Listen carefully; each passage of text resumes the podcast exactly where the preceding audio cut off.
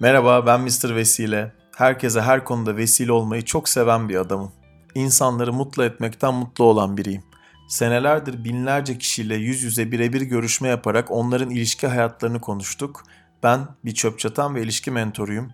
Hayatta her şey ilişkilerle ilgili ve bu podcast serimin hayatınızın her alanında tüm ilişki olasılıklarınızı arttırmasını hayal ediyorum. Mr. Vesile Podcast'ı hepimize vesile olsun. Hoş geldin Breathtaking. Hoş bulduk Yunus. Ne haber? İyidir, sağ ol. Ege'de misin Sen... şimdi, Marmara'da mısın? Yok, şu an Marmara'dayım maalesef diyeyim. Çünkü geçen İstanbul'da. hafta 33 derecede denize girerken e, bugün yağmurlu 19 derece bir İstanbul. evet. Benim hoşuma gidiyor ya. Böyle bir yağmur yağdı, şimdi güneş açtı falan. E, ben güneşi tercih ediyorum genelde. Süper. Peki Hatta şey, buyur. şey sözünü keseceğim. Susan Seeker e, ismini bile düşünmüştüm Rumuz olarak ama baktım onu kullanan olmuş, alınmış. e, ve şey oldu biliyor musun? Şu anda böyle şimdi kim olduğunu hatırladım ama o kadar çok podcast oldu ki ilk anda şey yapamıyorum yani böyle o kimdi falan dediğim oluyor birçok kişide böyle. Doğrudur. Niye breathtaking seçtik senin rumuzunu? E, ben biraz hayata bakış açımla ilgili olsun istedim Rumuz. E, yani bu nefes kesen anları toplamaya çalışıyorum. Daha çok o anlar olan bir hayatım olsun istiyorum. O Hı-hı. yüzden de deneyimle breathtaking arasında aslında biraz e, tereddütte kalmıştım. Hani böyle Hı-hı. yeni şeyler deneyimlemek, tecrübe etmek. Çünkü hep onların sonucunda böyle nefes kesen, akılda kalıcı anlar kalıyor. O yüzden breathtaking. Ben baktım şeye Tureng'e neler var. E, nefes kesici diyor önce. Sonra Hı-hı. çok heyecan veren diyor. İşte müthiş, Hı-hı. heyecanlandırıcı, harika, olağanüstü. Ama şey çok güzel. Senin bunları deneyime bağlaman çok de, çok çok çok güzel bir şey bence. Çünkü gerçekten de ben de sana çok katılıyorum. Aslında biz bazı şeylere ne kaybederim ki deyip deneyimsel baksak sonunda o gün bize öyle gelmese bile sonuçta çok enteresan deneyimler yaşayabiliyoruz bence. E, aynen. Şu an benim bu podcast'i kabul etmem de aynı tarz bir deneyim. Çünkü aslında son derece beni heyecanlandıran hani biraz korkutan Geren. bir şey e, tecrübe ama hani böyle bir fırsat gelmişken de açıkçası geri tepmek istemedim. Hani bir de bunu deneyimlemek istedim. Sonunda da belki çok hoşuma gider bilemiyorum podcast de yapabilirim diye hep Süpersin. bir açık kapı bırakıyorum. Süpersin. Bizim teknik tarafı yapan Onur'la da yapabilirsin. Ee, daha önce bilmeyenler için 50 buçukuncu podcast'te şey bu arada nasıl podcast çekilir konusu. Ee, benim çok böyle değer verdiğim bir seminer var. Senelerdir asistanlık yaptım. Hep bahsediyorum son zamanlarda bu e, podcastlerde. Oradaki bir kadın var Orit isminde. Onun bir sözü vardır aslında. Deminki konuya çok e, rezone ediyor bence. Şöyle der İngilizce. Trust that whatever happens serves and supports you even if at that time it doesn't seem so gibi bir şey. Yani hani hı hı. yaptığın her şey sana hizmet edecek ve güvende olabilirsin. Çünkü o anda öyle gözükmese de mutlaka sana hizmet eder diyor aslında burada gibi bir şey aslında. Bir tam tercüme yapamadım ama öyle Doğru. bir şey konuşuyoruz değil mi aslında? Evet bir de bu breathtaking hani her zaman herkesin aklına belki çok güzel hani mutlu anlar olarak hmm. geliyor olabilir ama yani ben ona daha genel bakıyorum. Çünkü hani bu deneyimle beraber bazen e, ne bileyim üzücü, acı veren farklı deneyimler de oluyor. Ve ama onlarda da yine aynı nefes kesen e, deneyimler diye bakarsak belki hani hayata daha pozitif, olumlu bakarız gibi de geliyor. Süper. Sen bunu söyleyince şey geldi. Öyle düşünmemiştim bu arada. Şey geldi aklıma. Mesela diyelim ki koşuya çıkıyorsun ormanda. Deli yağmur bastırıyor. E, kayboluyorsun ve o da breathtaking bir deneyim aslında. Evet. Aynen. yani sonuçta deneyim dediğin zaman zaten her şeyi hani daha kolay kabul edilebilir kılıyorsun kendin için. Aynen. Mesela senin şeyin çok enteresan gelmişti bana deneyimsel açıdan. Solo travel yani tek başına seyahat değil mi onun Türkçesi herhalde? Ee, evet. Ben hiç yapmadım hayatımda. Ee, ve birey olmayı yeni yeni öğrenmeye çalışan bir adam olarak kendime öz eleştiri. Ee, nasıl bir deneyim? Gerçekten yani Güney Amerika'ya falan gidişin var. Başka yerlere gittin mi? Neden böyle bir şey yaptın veya nasıl bir deneyimdi senin için bunlar? Ee, ben de çok uzun yıllar yani 40'larıma kadar yapmamıştım. Hı hı. Hiçbir şekilde kendi başıma seyahat. Sonra deneyimlemek istediğimde de hani yapmışken bunu en uzak olabilecek yere yapayım diye düşündüm. o yüzden de Güney Amerika'yı seçtim. Yani Güney Amerika benim hep çok merak ettiğim, çok gitmek istediğim bir yerdi. Amazonlara çok gitmek istiyordum. Machu Picchu'ya çok gitmek istiyordum. Ee, Brezilya'da gitmek istediğim yerler vardı. Ee, dolayısıyla e, oradan başladım diyeyim. Yapmışken. Ee, ve yani gerçekten merak ettiğim kadar da harika bir kıta ve ülkeler. Evet. Hayatımda gördüğüm en güzel ülkeler, en güzel insanlar, kültürleri, yemekleri. Yani kesinlikle çok iyi yapmışım diye düşünüyorum. Süper. Bir e, şamanik törene falan da katılmıştın hatırlıyorum böyle orada. Enteresan konulardı bunlar. Çok böyle kafa açıyor yani. Evet ama o tamamen aslında bilerek seçtiğim bir deneyim olmadı. Yani Amazonlara gitmek istiyordum. Amazonlara giden bir grup ayahuasca tecrübesi için gidiyormuş. O evet. ana kadar çok komik ayahuasca nedir bilmiyordum. Hı hı. Benim derdim hani Amazonlara nasıl gidebilirimdi. E, çünkü onlar bir hafta Amazonlarda gerçekten işte hiç cep telefonu, elektrik olmayan, e, hiçbir medeniyetin olmadığı bir yerde bir hafta hı hı. E, bir detoks yapıp onun sonucunda da e, ayahuasca seremonisi yapılıyordu. Hı hı. Ve böylece ben de inanılmaz bir deneyime hani hiç bilmeden girmiş oldum. E, ve çok hakikaten hayatımın en özel e, deneyimlerinden biri. Evet, bir iki podcast'ta da ayahuasca'yı konuşmuştuk. Şey, e, aslında bilmeyenler için çok kısaca, özellikle Peru'da, e, Brezilya'da ve Hawaii'de e, olan belli bitkilerin hatta yedi tanesinin benim bildiğim karışımıyla böyle belli bir şekilde pişirilmesiyle evet. falan ortaya çıkan ve böyle e, alnımızın ortasındaki üçüncü gözümüzü açan bir evet. aslında uyuşturucu olmayan bir içecek. Evet. Yani doğal bir içecek. O çok enteresan. Tamamen bitkisel bir şey ama bunların bir kısmı zehirli bitkiler. Dolayısıyla Hı-hı. gerçekten bu işi çok iyi Oranı bilen çok önemli, insanlar tabii. tarafından yapılması gerekiyor. Bunu da işte şamanlar zaten yapıyor.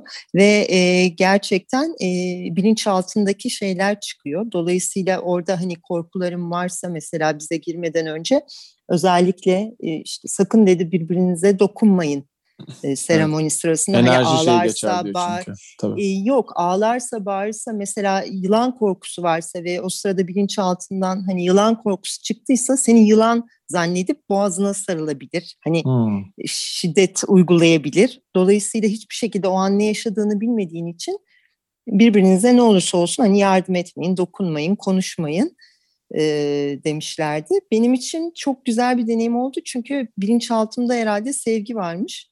Hani bu bir olmak, e, hani sonsuz sevgiyi hissetmek e, tasavvufta da hani çok bilinen şeyler. Hakikaten evet. onu yaşadım. 45 dakika boyunca mutluluktan hüngür hüngür ağlanır mı? Evet ağlanıyor. Çok güzel, çok çok güzel. Ben e, iki kere gittim. E, hatta ikincisinde e, asistanlık yapma fırsatı buldum e, tercüme konusunda ve her şey tuvalet temizliği dahil buna. Çok enteresandı. Yani burada hani söylenir mi? Bizim podcast'ta söylenebilir. Hiç bir yani oranın özelinde ama hani anonim kimsenin kim olduğunu söyleme. Mesela hiç kimseye dokunmadan orgazm olan biri vardı mesela bir kadın. Çok enteresandı böyle. Ee, hiç kendine dokunmadan diyeyim yani daha doğrusu. Hani sen diyorsun ya 45 dakika ağlanır mı? Ee, bunu yaşadı mesela. Çok enteresan bir deneyimdi onun için ve çok iyi arkadaşımdır böyle şimdi. E, çok enteresan bir şeydi. Gerçekten enteresan bir şeydi ama e, işte insanlar çok korkabiliyorlar tabii ki bu deneyimden. Çünkü gerçekten orada e, tehlikeli bir şey ve e, özellikle Peru'da falan çok fazla inanılmaz ticarete dökülmüş bir şey. İnsan Doğru. olan yer böyle oluyor zaten. Doğru. Onun için de senin iyi bir deneyim yaşamış olmana orada sevindim. Özellikle solo travel yaparken. evet. Onun dışında da tabii şey yani şartlar da çok enteresandı. Mesela gece tuvalet için dışarı çıkamıyorsun. Çünkü o kadar değişik hayvanlar var ki ve karanlık. Tabii. Elektrik yok. Ee, işte odanda yatağın altında lazımlıklar var. Böyle çok değişik tecrübeler de yaşıyorsun. İşte sırf çiçeklerden bir çiçek banyosu hazırlıyorlar ama yani renkleri görmen lazım. Hani Amazonlarda yetişen hiçbir yerde olmayan çiçekler. E, ve onunla sana cilt e, nasıl diyeyim masajı yapıyorlar. Yani bu kadar güzel cildimin olduğunu o işlemden sonra hatırlamıyorum. ve kokusunu. E, yani çok çok güzel deneyimler var. İşte o detoksta gerçekten hem e, mind olarak hem vücut olarak detoks oluyorsun. E, çok değişik bir detoks. İşte bir sıvıyı içiyorsun. Ondan sonra da belli aralıklarla 13 bardak su içiyorsun. Sıcak su. Hı hı. E, sonra işte alttan üstten detoks olup Aynen öyle. E, hiç hissetmediğin kadar hani aklını böyle ne diyeyim pırıl pırıl her şey. Çok değişik bir tecrübe o da. Oradaki öğretilere göre tabii burada kötülük kusuyorsun aslında. Ee, işte şey e, hatta bu yani or, şeye ayahuasca'ya mesela ayahuasca diye yazılıyor bu arada bilmeyenler için. E, ayahuasca'ya e, madre diyorlar. Yani aslında biraz büyük anne enerjisi. E, bir de şey var duymuşsundur San Pedro var. Onu da yapma fırsatı buldum ben. O da çok enteresan. O da dede enerjisi böyle ya. Zaten ona göre şaman müzikler çalıyor falan. İşte böyle bir dede yani e, mesela vefat eden dedenle konuşmuşsun gibi bir enerji oluyor ya da öbürü işte biraz büyük anne enerjisi. Şeye de mesela hani orada öyle bir şey yok ama hani işte bu e, marijuana kullananlara da şey diyorlar daha doğrusu marijuana'ya da şey diyor küçük kız çocuğu şımarık küçük kız çocuğu yani ne yapacağı belli olmayan. Çünkü onu o otu kullananlar da onu yaşıyorlarmış. Ee, ama işte o törenlerde hem ayahuasca hem San Pedro gerçekten değişikti bence de. Güzel bir deneyimdi. Tabii bu şamanik törenler onlar bunlar bu Covid'den sonra falan insanların yapması zorlaştı evet, şu anda ama. Aynen. Evet. Şu an Amerika'da zaten yani bütün e, tıp psikiyatrik açıdan e, kabul Tabii. edilmiş bir legal oldu yöntemi ayahuasca ve Netflix'te Hı-hı. hatta belgeseli var. E, evet. Bayağı Harvard tıpa kadar her yerde kullanılıyor yani. Aynen öyle. Yani belli dozlarda doğru şekilde kullanıldığında aslında insanların bütün o dönüşümlerini sağlayan mesela bugün bugün EMDR'da EMDR'de işte bir yani bir hayvan korkusu varsa birisinin çözdüğü şeyi orada öyle çözebiliyorlar. Tabii bunlar ama hep kontrollü gitmesi değerli şeyler herhalde. Onun için mesela bizim şaman şeydi, medikal şamandı. İnanılmaz Çin tıbbı bilirdi, ee, şey yapardı. İğne batırma neydi kulaklara falan? E, akupunktur yapardı akupunktur. falan böyle. Evet yani e, bad trip'e girebilecek birisini oradan çıkarabilecek bir insan olması değerli bence bu arada gerçekten. E, öyle de bir seans oldu zaten. Yani bu insanlar, hmm. şamanlar e, bir karı koca ama ikisi de 90 yaşın üstünde ve süper sağlıklılar fiziksel Hı-hı. olarak. E, onlar e, sonra ne tip hani ağrılarım varsa, fiziksel ne tür şikayetlerim varsa herkesle birebir seans yapıp böyle tamamen e, ilaçlar doğal bitkilerden hazırlanmış. Onları da tavsiye ediyorlardı yapıyorlardı. Ben çok inanıyorum. İnan e, alternatif tıpa da inanıyorum. İnandığımız zaman hayatımıza etkisi olduğunu da biliyorum ve görüyorum kendi açımdan. Bunu deneyimledim zaten. Onun için bunlar böyle değişik güzel şeyler bence.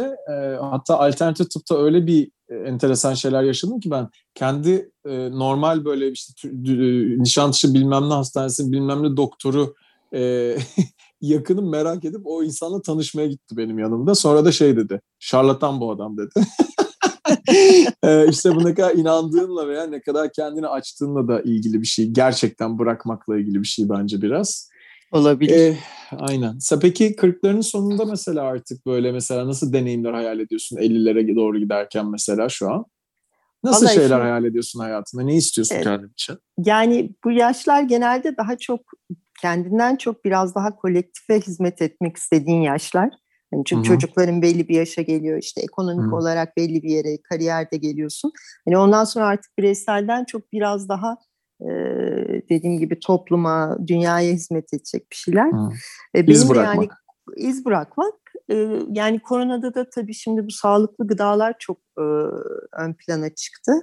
Tabii tarım, e, işte bu kuraklık olsun bir sürü etkileyen şeyler var. Açıkçası insanları hani sağlıklı gıdalar e, yaratmakla ilgili ya da işte tarımda aynı şekilde organik tarım yapmak gibi e, bizim zaten yani üç kuşak aileden gelen çiftçilik e, e, tecrübemiz var. Biraz Süper. onu da farklı bir e, gözle ben nasıl ne katabilirim diye bakıyorum açıkçası ama hani Hı-hı. arkasında burada e, esas şey insanlara hakikaten e, sağlıklı gıda ulaştırmak ve hani önümüzdeki dünya için en büyük problemin e, bu olduğunu düşünüyorum.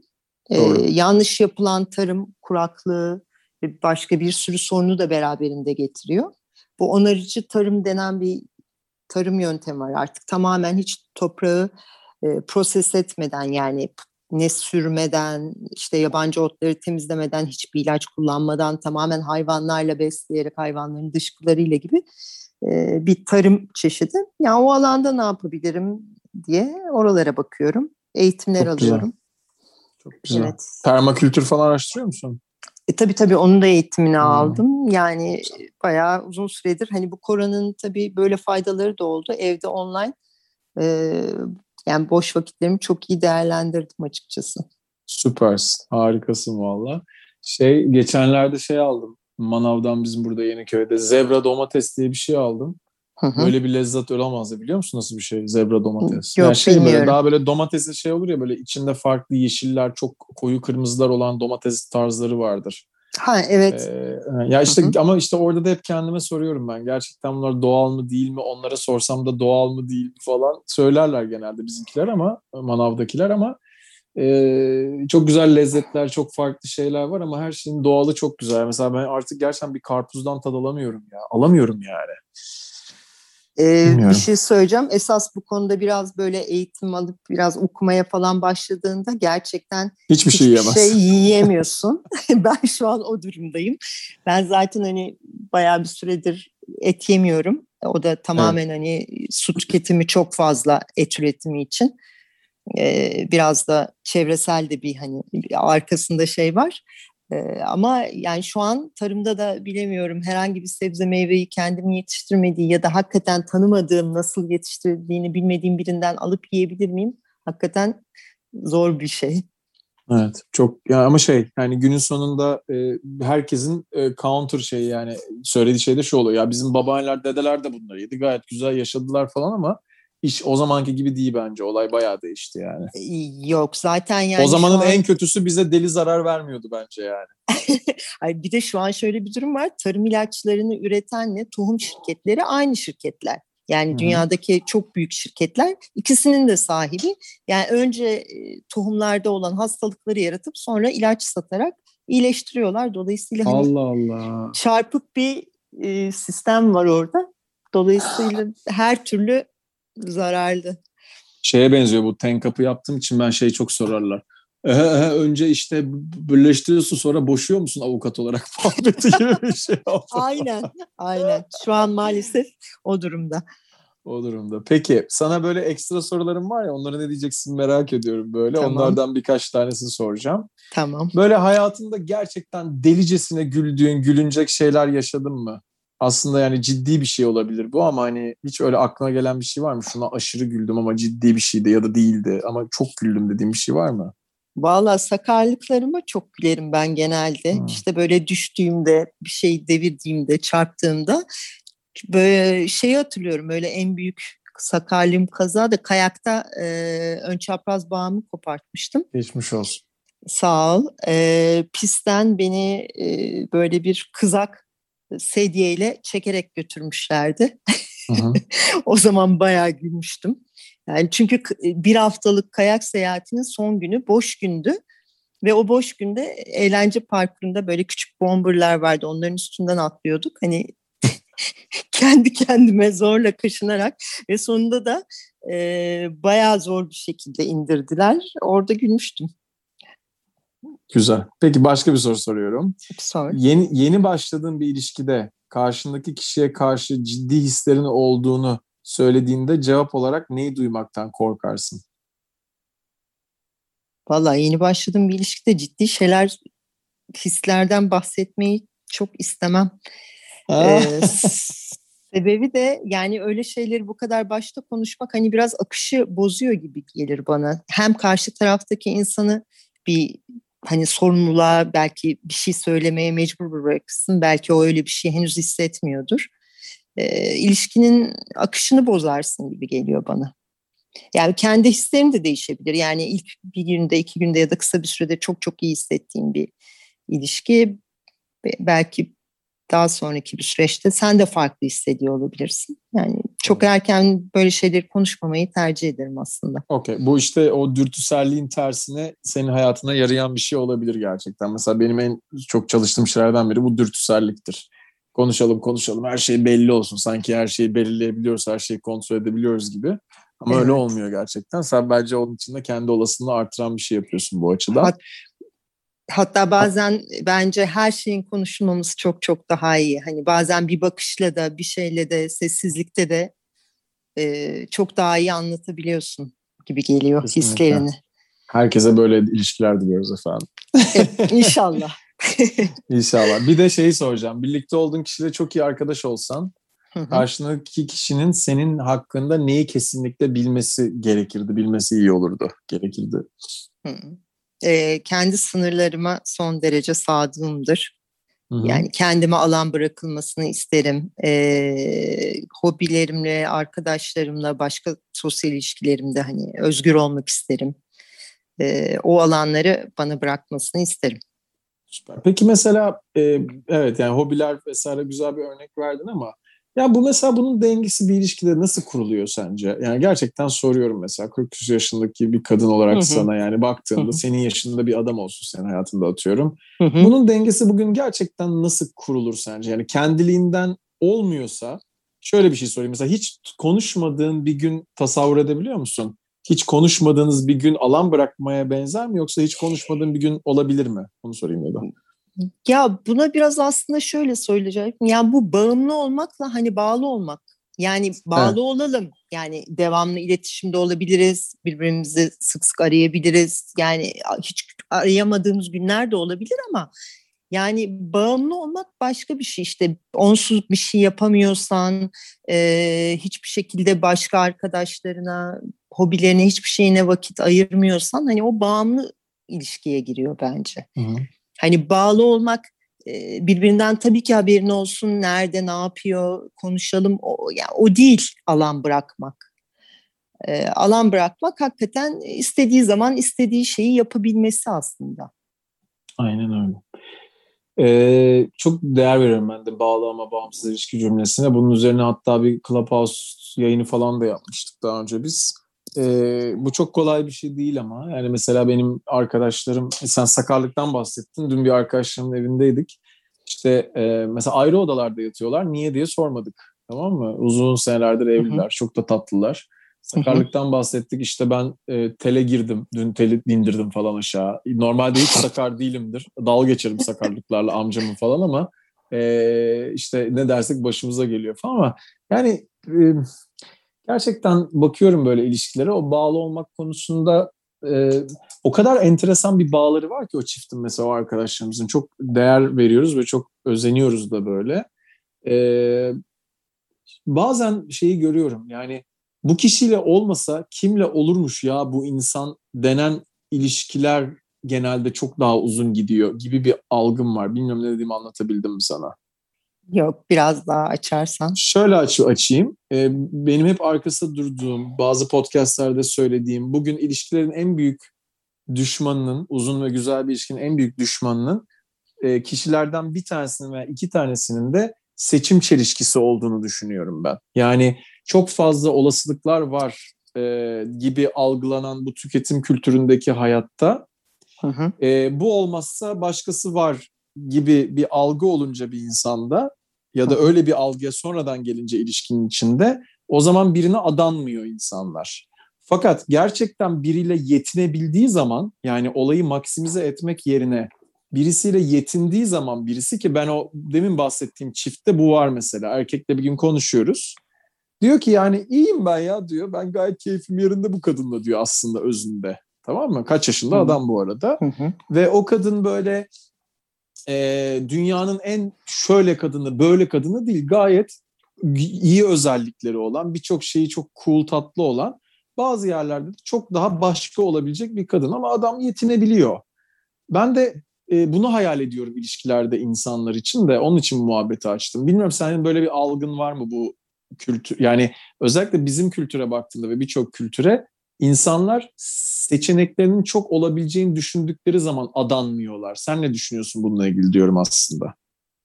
Ya bence kendinle ilgili bir şey bu. Yani her zaman herkesin çok fazla seçeneği var bence. Yani Hı-hı. kadının da erkeğin de ama hani o senin ne istediğinle ilgili bir şey gibi geliyor bana. Ee, çok seçenek oluyor olmasına rağmen sen bilerek ve isteyerek e, o kadınla ya da o adamla olmayı seçiyorsan zaten en güzeli. Evet işte e, birçok zaman erkeklerde bu kadınlara göre daha az var ama yani yaşanan şeyi e, ben en iyi örnek şu oluyor benim açımdan. Hep şeyden örnek veriyorum. Yani bir restorana gittin. Bu restoranda bir e, menüde diyelim ki 120 tane, 150 tane yemek var. Hı hı. Tamam mı? Bu yemeği mesela sen 120 tane yemek olan bir menüden menüde kaç dakikada seçersin sence yemeği ortalama? O ben kaybolurum. Seçemem. Sipariş veremem. Bir Aynen. de benim gibi böyle onu da deneyeyim, bunu da okuyayım, şunu da bir anlayayım derken kayboldum evet. ben benim de. İşte sen demek ki yemek konusunda belki de maksimize ediyorsun durumu burada ama ilişki konusunda çok daha yetinebiliyorsun belki de. Bu bayağı böyle bilindik bir şey. Bir TED Talk var. Kapatınca atarım hatta sana bununla ilgili. Aa, memnun olurum. Aha, şey Paradox of Choice diye Barry Schwartz'un bilmeyenler için. Ee, çok değerli bir şey düşünüyorum. Çünkü adam diyor ki aslında yani benim algım şöyle diyor orada. Herhangi bir seçeneği çok olabileceğini düşündüğümüz şeyle ilgili e, kendimiz yetinmeyi öğrendiğimizde mutlu oluyoruz. Yani uçakta mesela eskiden atıyorum 10 sene önce uçağa bindiğinde mesela bir filmi başlayıp bitirir misin? Genelde onu sorayım sana. Evet genelde. Süper. Kitapları mesela da başlayıp bitiririm aynı şekilde. Şahane. Birçok kişi yapmıyor bunu. Orada da işte restoran menüsündeki gibi aslında yetinmek yerine maksimize etmeye çalışıp belki de o uçakta ya da bugün Netflix'te birçok kişinin yaşadığı gibi bitirmiyor filmleri insanlar. E, zamanımız çok bence kısıtlı. E, dikkat de yani enerji de bu hayattaki en kıymetli varlığımız. Bence onu çok çok iyi kullanmamız gerekiyor. Ben olaya tamamen verimlilik açısından bakıyorum aslında. Zaman, dikkat, enerji işte bunların hepsi de ve verimlilik konusu da e, maalesef ki insanların ilişkiye de getirdiği şeyler olunca zaten e, işler biraz sarpa sarıyor. Yani yemeği seçemiyor. En kötüsü de şu oluyor. Yemeği ve senin mesela ilişkiye bakış açını ayırıyorum. Mesela ilişkide çok daha muhtemelen yetinebilen bir yerdesin ama en kötüsü o yem, yani yemek konusunda şu güzel bir örnek ilişkilerde yaşanan konuyla ilgili. 120 tane yemek varsa insanlar zaten birçok zaman seçmiyorlar, seçemiyorlar seçince de günün sonunda bir şey yemek için yerken de acaba öbürünü mü yeseydim diyen çok fazla insan oluyor. Zaten bu yaşanıyor ilişkilerde bence. Seni desteklemek için aslında söyledim. Yani o kadar çok seçenek ve o kadar şeyin içinde hani dikkatimizi o kadar çok dağıtırsak evet. sonuçta hiçbir yere varamayız ve hani boşa zaman ve enerji kaybı diye düşünüyorum. Aynen öyle. Hani Şeyde... biraz daha ne istediğini bilip hani hızlı hızlı eleyebilmen lazım. Aynen Sen Çok kaybolmadan. Finans, finans işini de e, bilen bir kadınsın. İşte iş geliştirme şey yapıyorsun falan. Ee, şey diye bir şey vardır. Duymuşsunuz büyük ihtimalle. Sunk cost diye. Hani şey diye. Oraya bir yatırım yapıyorsun aslında. Evet. Yani ben biraz böyle çok daha yalın bakıyorum ilişkilere. Birinin birine şans vermesi için. Yani böyle o olsun bu olsun şu olsundan öte gerçekten az çok olabilecek birisinin karşısına geçip aslında ona bir şans vermek, onun da sana şans vermesi ve senin o kişiyle bir şey yaşayıp kapanman ona ve ona bir yatırım yapıyor olman, o ilişkiye bir yatırım yapıyor olmanı çok değerli buluyorum. Birçok kişi bunu yapmaya bile niyet etmiyor bence maalesef ki işte o zaman da maksimize etmeye çalışıyor insanlar ve bu oluyor. Ben sana atacağım o şeyi TED Talk'u bu arada. Tamam olur. Ama yani o... ilişki zor bir şey. Emek ve hakikaten işte dikkat, özen bir sürü şey bir arada gerektiren bir şey. Hani kolay bir şey değil. O yüzden de insanlar belki daha kolay şeyleri seçiyor olabilirler. Evet yani işte orada da şöyle oluyor ki sen kendini değiştirmemişsen veya belli bir bakış açısını dönüştürmemişsen zaten biriyle yaşadığın şey iki sene sonra başka biriyle yaşıyorsun. O da olmazsa altı sene sonra başka biriyle aynı şeyi yaşıyorsun. Böyle hayat geçiyor. E, hepsi bir seçim tabii ki yani o değişiklik de bazılarına iyi gelebilir. Kimseyi evet. yargılamıyorum bununla ilgili. Peki e, başka bir soru. Hı hı. Keşke şunu şunu şunu paylaşabileceğim biri olsaydı. Yani neyi hı hı. paylaşmak isterdim? Bu cümleyi nasıl tanımlarsa onu sorayım. Valla omuzuna yaslanıp herhalde e, konuşmadan belli bir süre oturabileceğim bir insanla yani bir şey anı paylaşmak isterdim o insanla diye düşünüyorum. Çünkü evet. hep hani bir aksiyon içinde, bir konuşma içinde oluyor ama insanların bence hakikaten hiçbir şey yapmadan, konuşmadan yani bir sessizliği de paylaşmaları çok kıymetli. Yani ben Kesinlikle. çok iyi çiftlerin e, hani bir manzaraya bakarken, içkisini yudumlarken hakikaten e, beraber sessiz kalabilmek de güzel bir şey. İyi çift ne demek senin için bu arada? iyi çift benim için ne demek? Yani çok iyi çiftler diyorsun ya mesela belki evet, çiftlerin yani, bir özellikleri evet, mesela iyi var. bir çift nasıl geliyor sana mesela? Evet. Ben şöyle tanımlardım mesela. Sen de istiyorsan bir şeyler Hı-hı. söylüyorsun ama hani Hı-hı. atıyorum hep şey diyorum ya Alaçatı'da yürürken bir gözlükçüye girdiğinde mesela senle ben iyi arkadaşız o gözlükçüde takılıyoruz. Bir çifte bakıyoruz ve diyoruz ki bunlar ne tatlı olmuşlar ya falan. Çiftleri çok böyle genelde uzun sürüyor ilişkileri. Bütün vücut dilleriyle, hareketleriyle, auralarıyla falan. Bilmiyorum sen nasıl tanımlarsın? Benim için herhalde iki ayrı bireyin hani ortak alanları da olan bir şey ilişki benim için iyi bir ilişki. Yani iki ayrı birey var, iki ayrı e, karakter, hayatlar, işte farklı deneyimler ve bunların hani ortak kendileri içinde kesiştiği belli bir alan var. Yani iyi bir ilişki bence öyle. Yani tamamen üst üste geçmiş iki halka değil de kesişim kümesi olan halkalar. Kesinlikle öyle. Yani e, beraber yürünebilen kesişim kümesi. Sen şeyi hatırlarsın bu e, eksik parça hikayesini biliyorsun mu? Eksik parça büyük O ile karşılaşıyor hikayesini hep bahsettiğimiz. Ay çok güzel. Ben senden dinlemiştim onu. Çok güzel. Evet. Çok güzel hikaye o. Yani hepimiz o evet, hikayenin o. bir yerlerindeyiz. Yani hepimiz aslında o hikayenin o. bir yerlerindeyiz. Evet. E, ve o, o hikayeyi bir vizyon olarak alıp aslında Bugün çok konuştum mesela birisiyle. Gerçekten çok ciddi sivri köşeleri vardı birisinin. Tanıştığım Hı. işte Tenkap vesilesiyle falan. Hı. Yani e, ni, niyet etmekle o sivri köşeleri törpülemek arasında bir fark var. O sivri, köşe, sivri köşeleri törpülemek için de bazen pat pat yere düşmek e, önemli oluyor. Fakat o hı hı. pat pat yere düşmelere mecali olmayan da çok kişi var. E, yani zor, zor, kolay bir şey değil ama hepsinin bir yolu var aslında tamamen kendimize dönüp kendimizi dönüştürmekle ilgili bence ilgili. değerli bir şey. Doğru. Bir de herkes kendi hani hayatının kahramanı ya aynı zamanda. Yani çok kıymetli. Hani bir aslında yaratıcı kendi hayatını yaratıyor. E, dolayısıyla hani kendine saygısı ve kendini gerçekleştirmesi de çok önemli hayatta. Kesinlikle.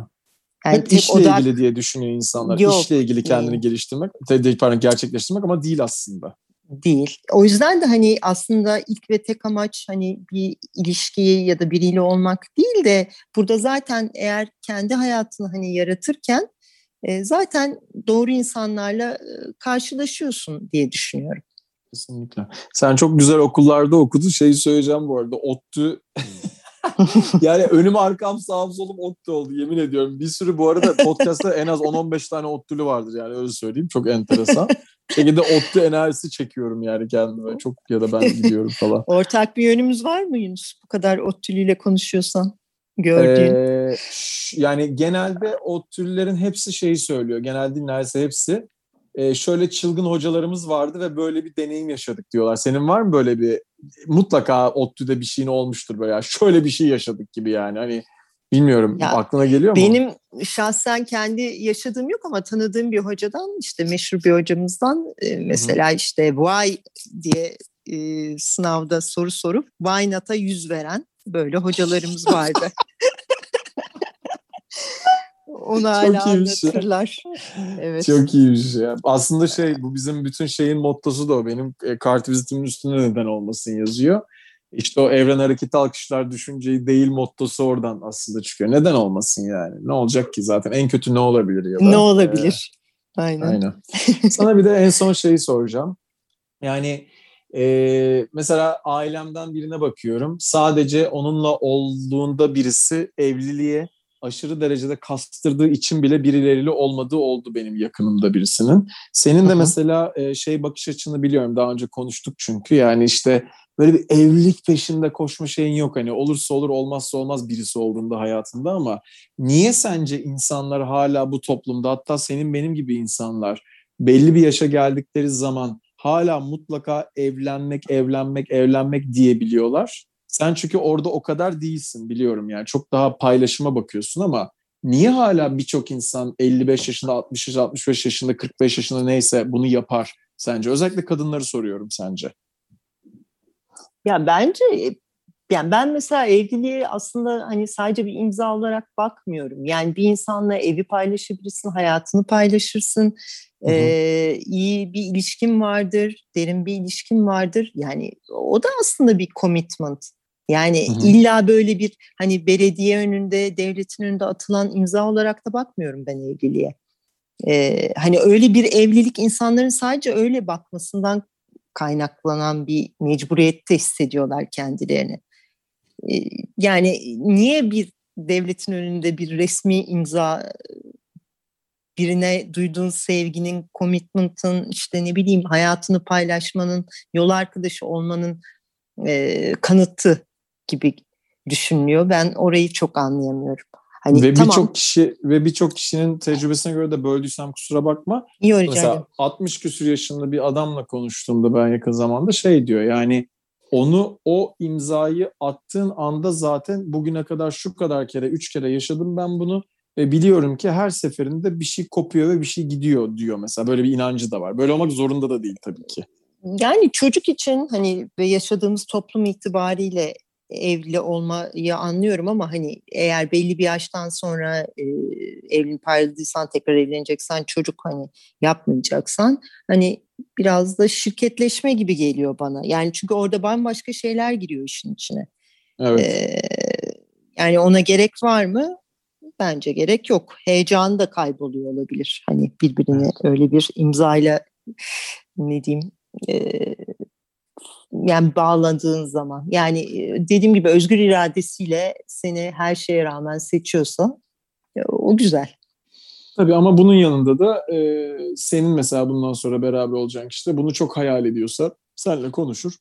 Orada da mutabık kalırsanız bunu da yapabilirsin Hayır, o da. Tabii ki yapılmayacak bir şey değil de yani hani bunun bir e, ben ilk evliliğimi yaparken de mesela hiçbir şekilde ben bir gün evleneceğim ya da işte e, devamlı evlilik konuştuğumuz bir şey değildi. Gerçekten ikimiz de istedik, hissettik. Hiçbir şekilde de bunu önceden planlamadık ve evlendik yani. Hani biraz his meselesi bu. Öyle hissedersen yaparsın ama hani ben illa birini bulacağım, onunla evleneceğim diye bu yola çıkmak başka bir şey. Yoksa tabii ki isteyen istediği kadar evlenebilir. Hiçbir sıkıntı yok ama hani bunun arkasında başka bir e, işte hayatını garantiye alma, ne bileyim maddi bir şey ya da farklı bir şey olmamalı.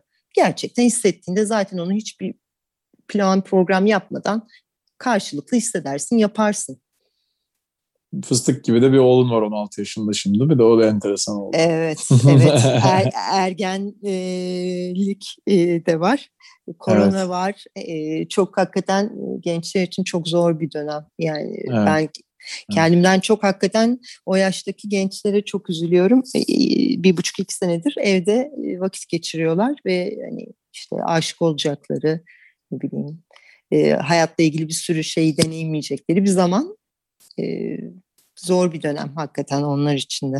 Aynen öyle. Ama şey bir şekilde yavaş yavaş eğer başka bir Covid olmazsa bu enerjilerden de çıkıyoruz gibi duruyor bakalım. Mesela ben çok önceleri bu iş başlarken The Doc diye şu anda hatta e, evlenmiş olan e, konuştuğum arkadaşımla e, buradan e, şey yaptık yani nasıl diyeyim sana konuşuyorduk onu bir The Doc'u dinle bak o zaman nasıldı şimdi nasıl İnsanlar her şeye alışıyor yani adapte olmak olay. Evet, o zaten çok insanların en güçlü yönlerinden biri. E, bir araştırma okumuştum öyle. Ben e, yönetim şirket danışmanlığı da yaptığım için o dönemde e, hakikaten hani böyle e, yüksek potansiyelli insanlara baktığınızda hep e, dört tane ortak nokta var. Biri de işte adaptability aslında. Hı hı. E, tam Türkçesi şey, adapte olabilmek adapte diyelim işte. olabilmek diyelim. Ha, yani en ortak dört özellikten biri o. Diğer Biri özelliklerin bir iki tanesi nedir? Diğeri hatırladığım e, şey vardı. E, out of the box thinking. E, çok İngilizce konuşuyorum gibi oluyor ama şey İngilizceydi. Araştırma İngilizceydi. Dünya çapında yapılmış. Evet. Biri zamanı iyi yönetmekti. Dördüncüyü Hı-hı. şimdi hatırlamıyorum. Yani hepsinde birçok özellik var. Ama hani bu dördü hepsinin ortak özelliği. O yüzden önemli. Okey çok güzelmiş. Yani şey Hı hı. e, şey olabilir belki. E, flexibility olabilir bir tanesi de zannediyorum değil mi? Biraz uyumlanabilir olmak. Uyumla evet Ee, o da olabilir. Ama o biraz adaptability ile beraber sanki. Olabilir. Evet. Evet süper. Çok teşekkür ederim benimle paylaştığın için. Böyle güzel, çok dingin, çok keyifli bir konuşma oldu benim için. Sen de keyif almışsın umarım. O kadar Ben heyecanlanacak bir şey yokmuş O değil mi? evet o kadar çabuk geçti zaman. Aa, E tabii 40 40, 40 dakika falan nasıl oldu. geçtiğini anlamadım gerçekten. Su gibi geçti yani. Bir, Aynen. bir saat daha konuşurduk. Aynen. Çok teşekkür ederim. Ben Benimle çok bu hafta teşekkür bunu ediyorum. için. 2-3 hafta Sağ sonra sen yayındasın zaten. Ee, şey yapacağız. Görüşeceğiz ilk fırsatta tamam Ben mı? teşekkür ederim. Çok Çok, öpüyorum mersi. seni. Sağ ol canım. ol. Bay bay.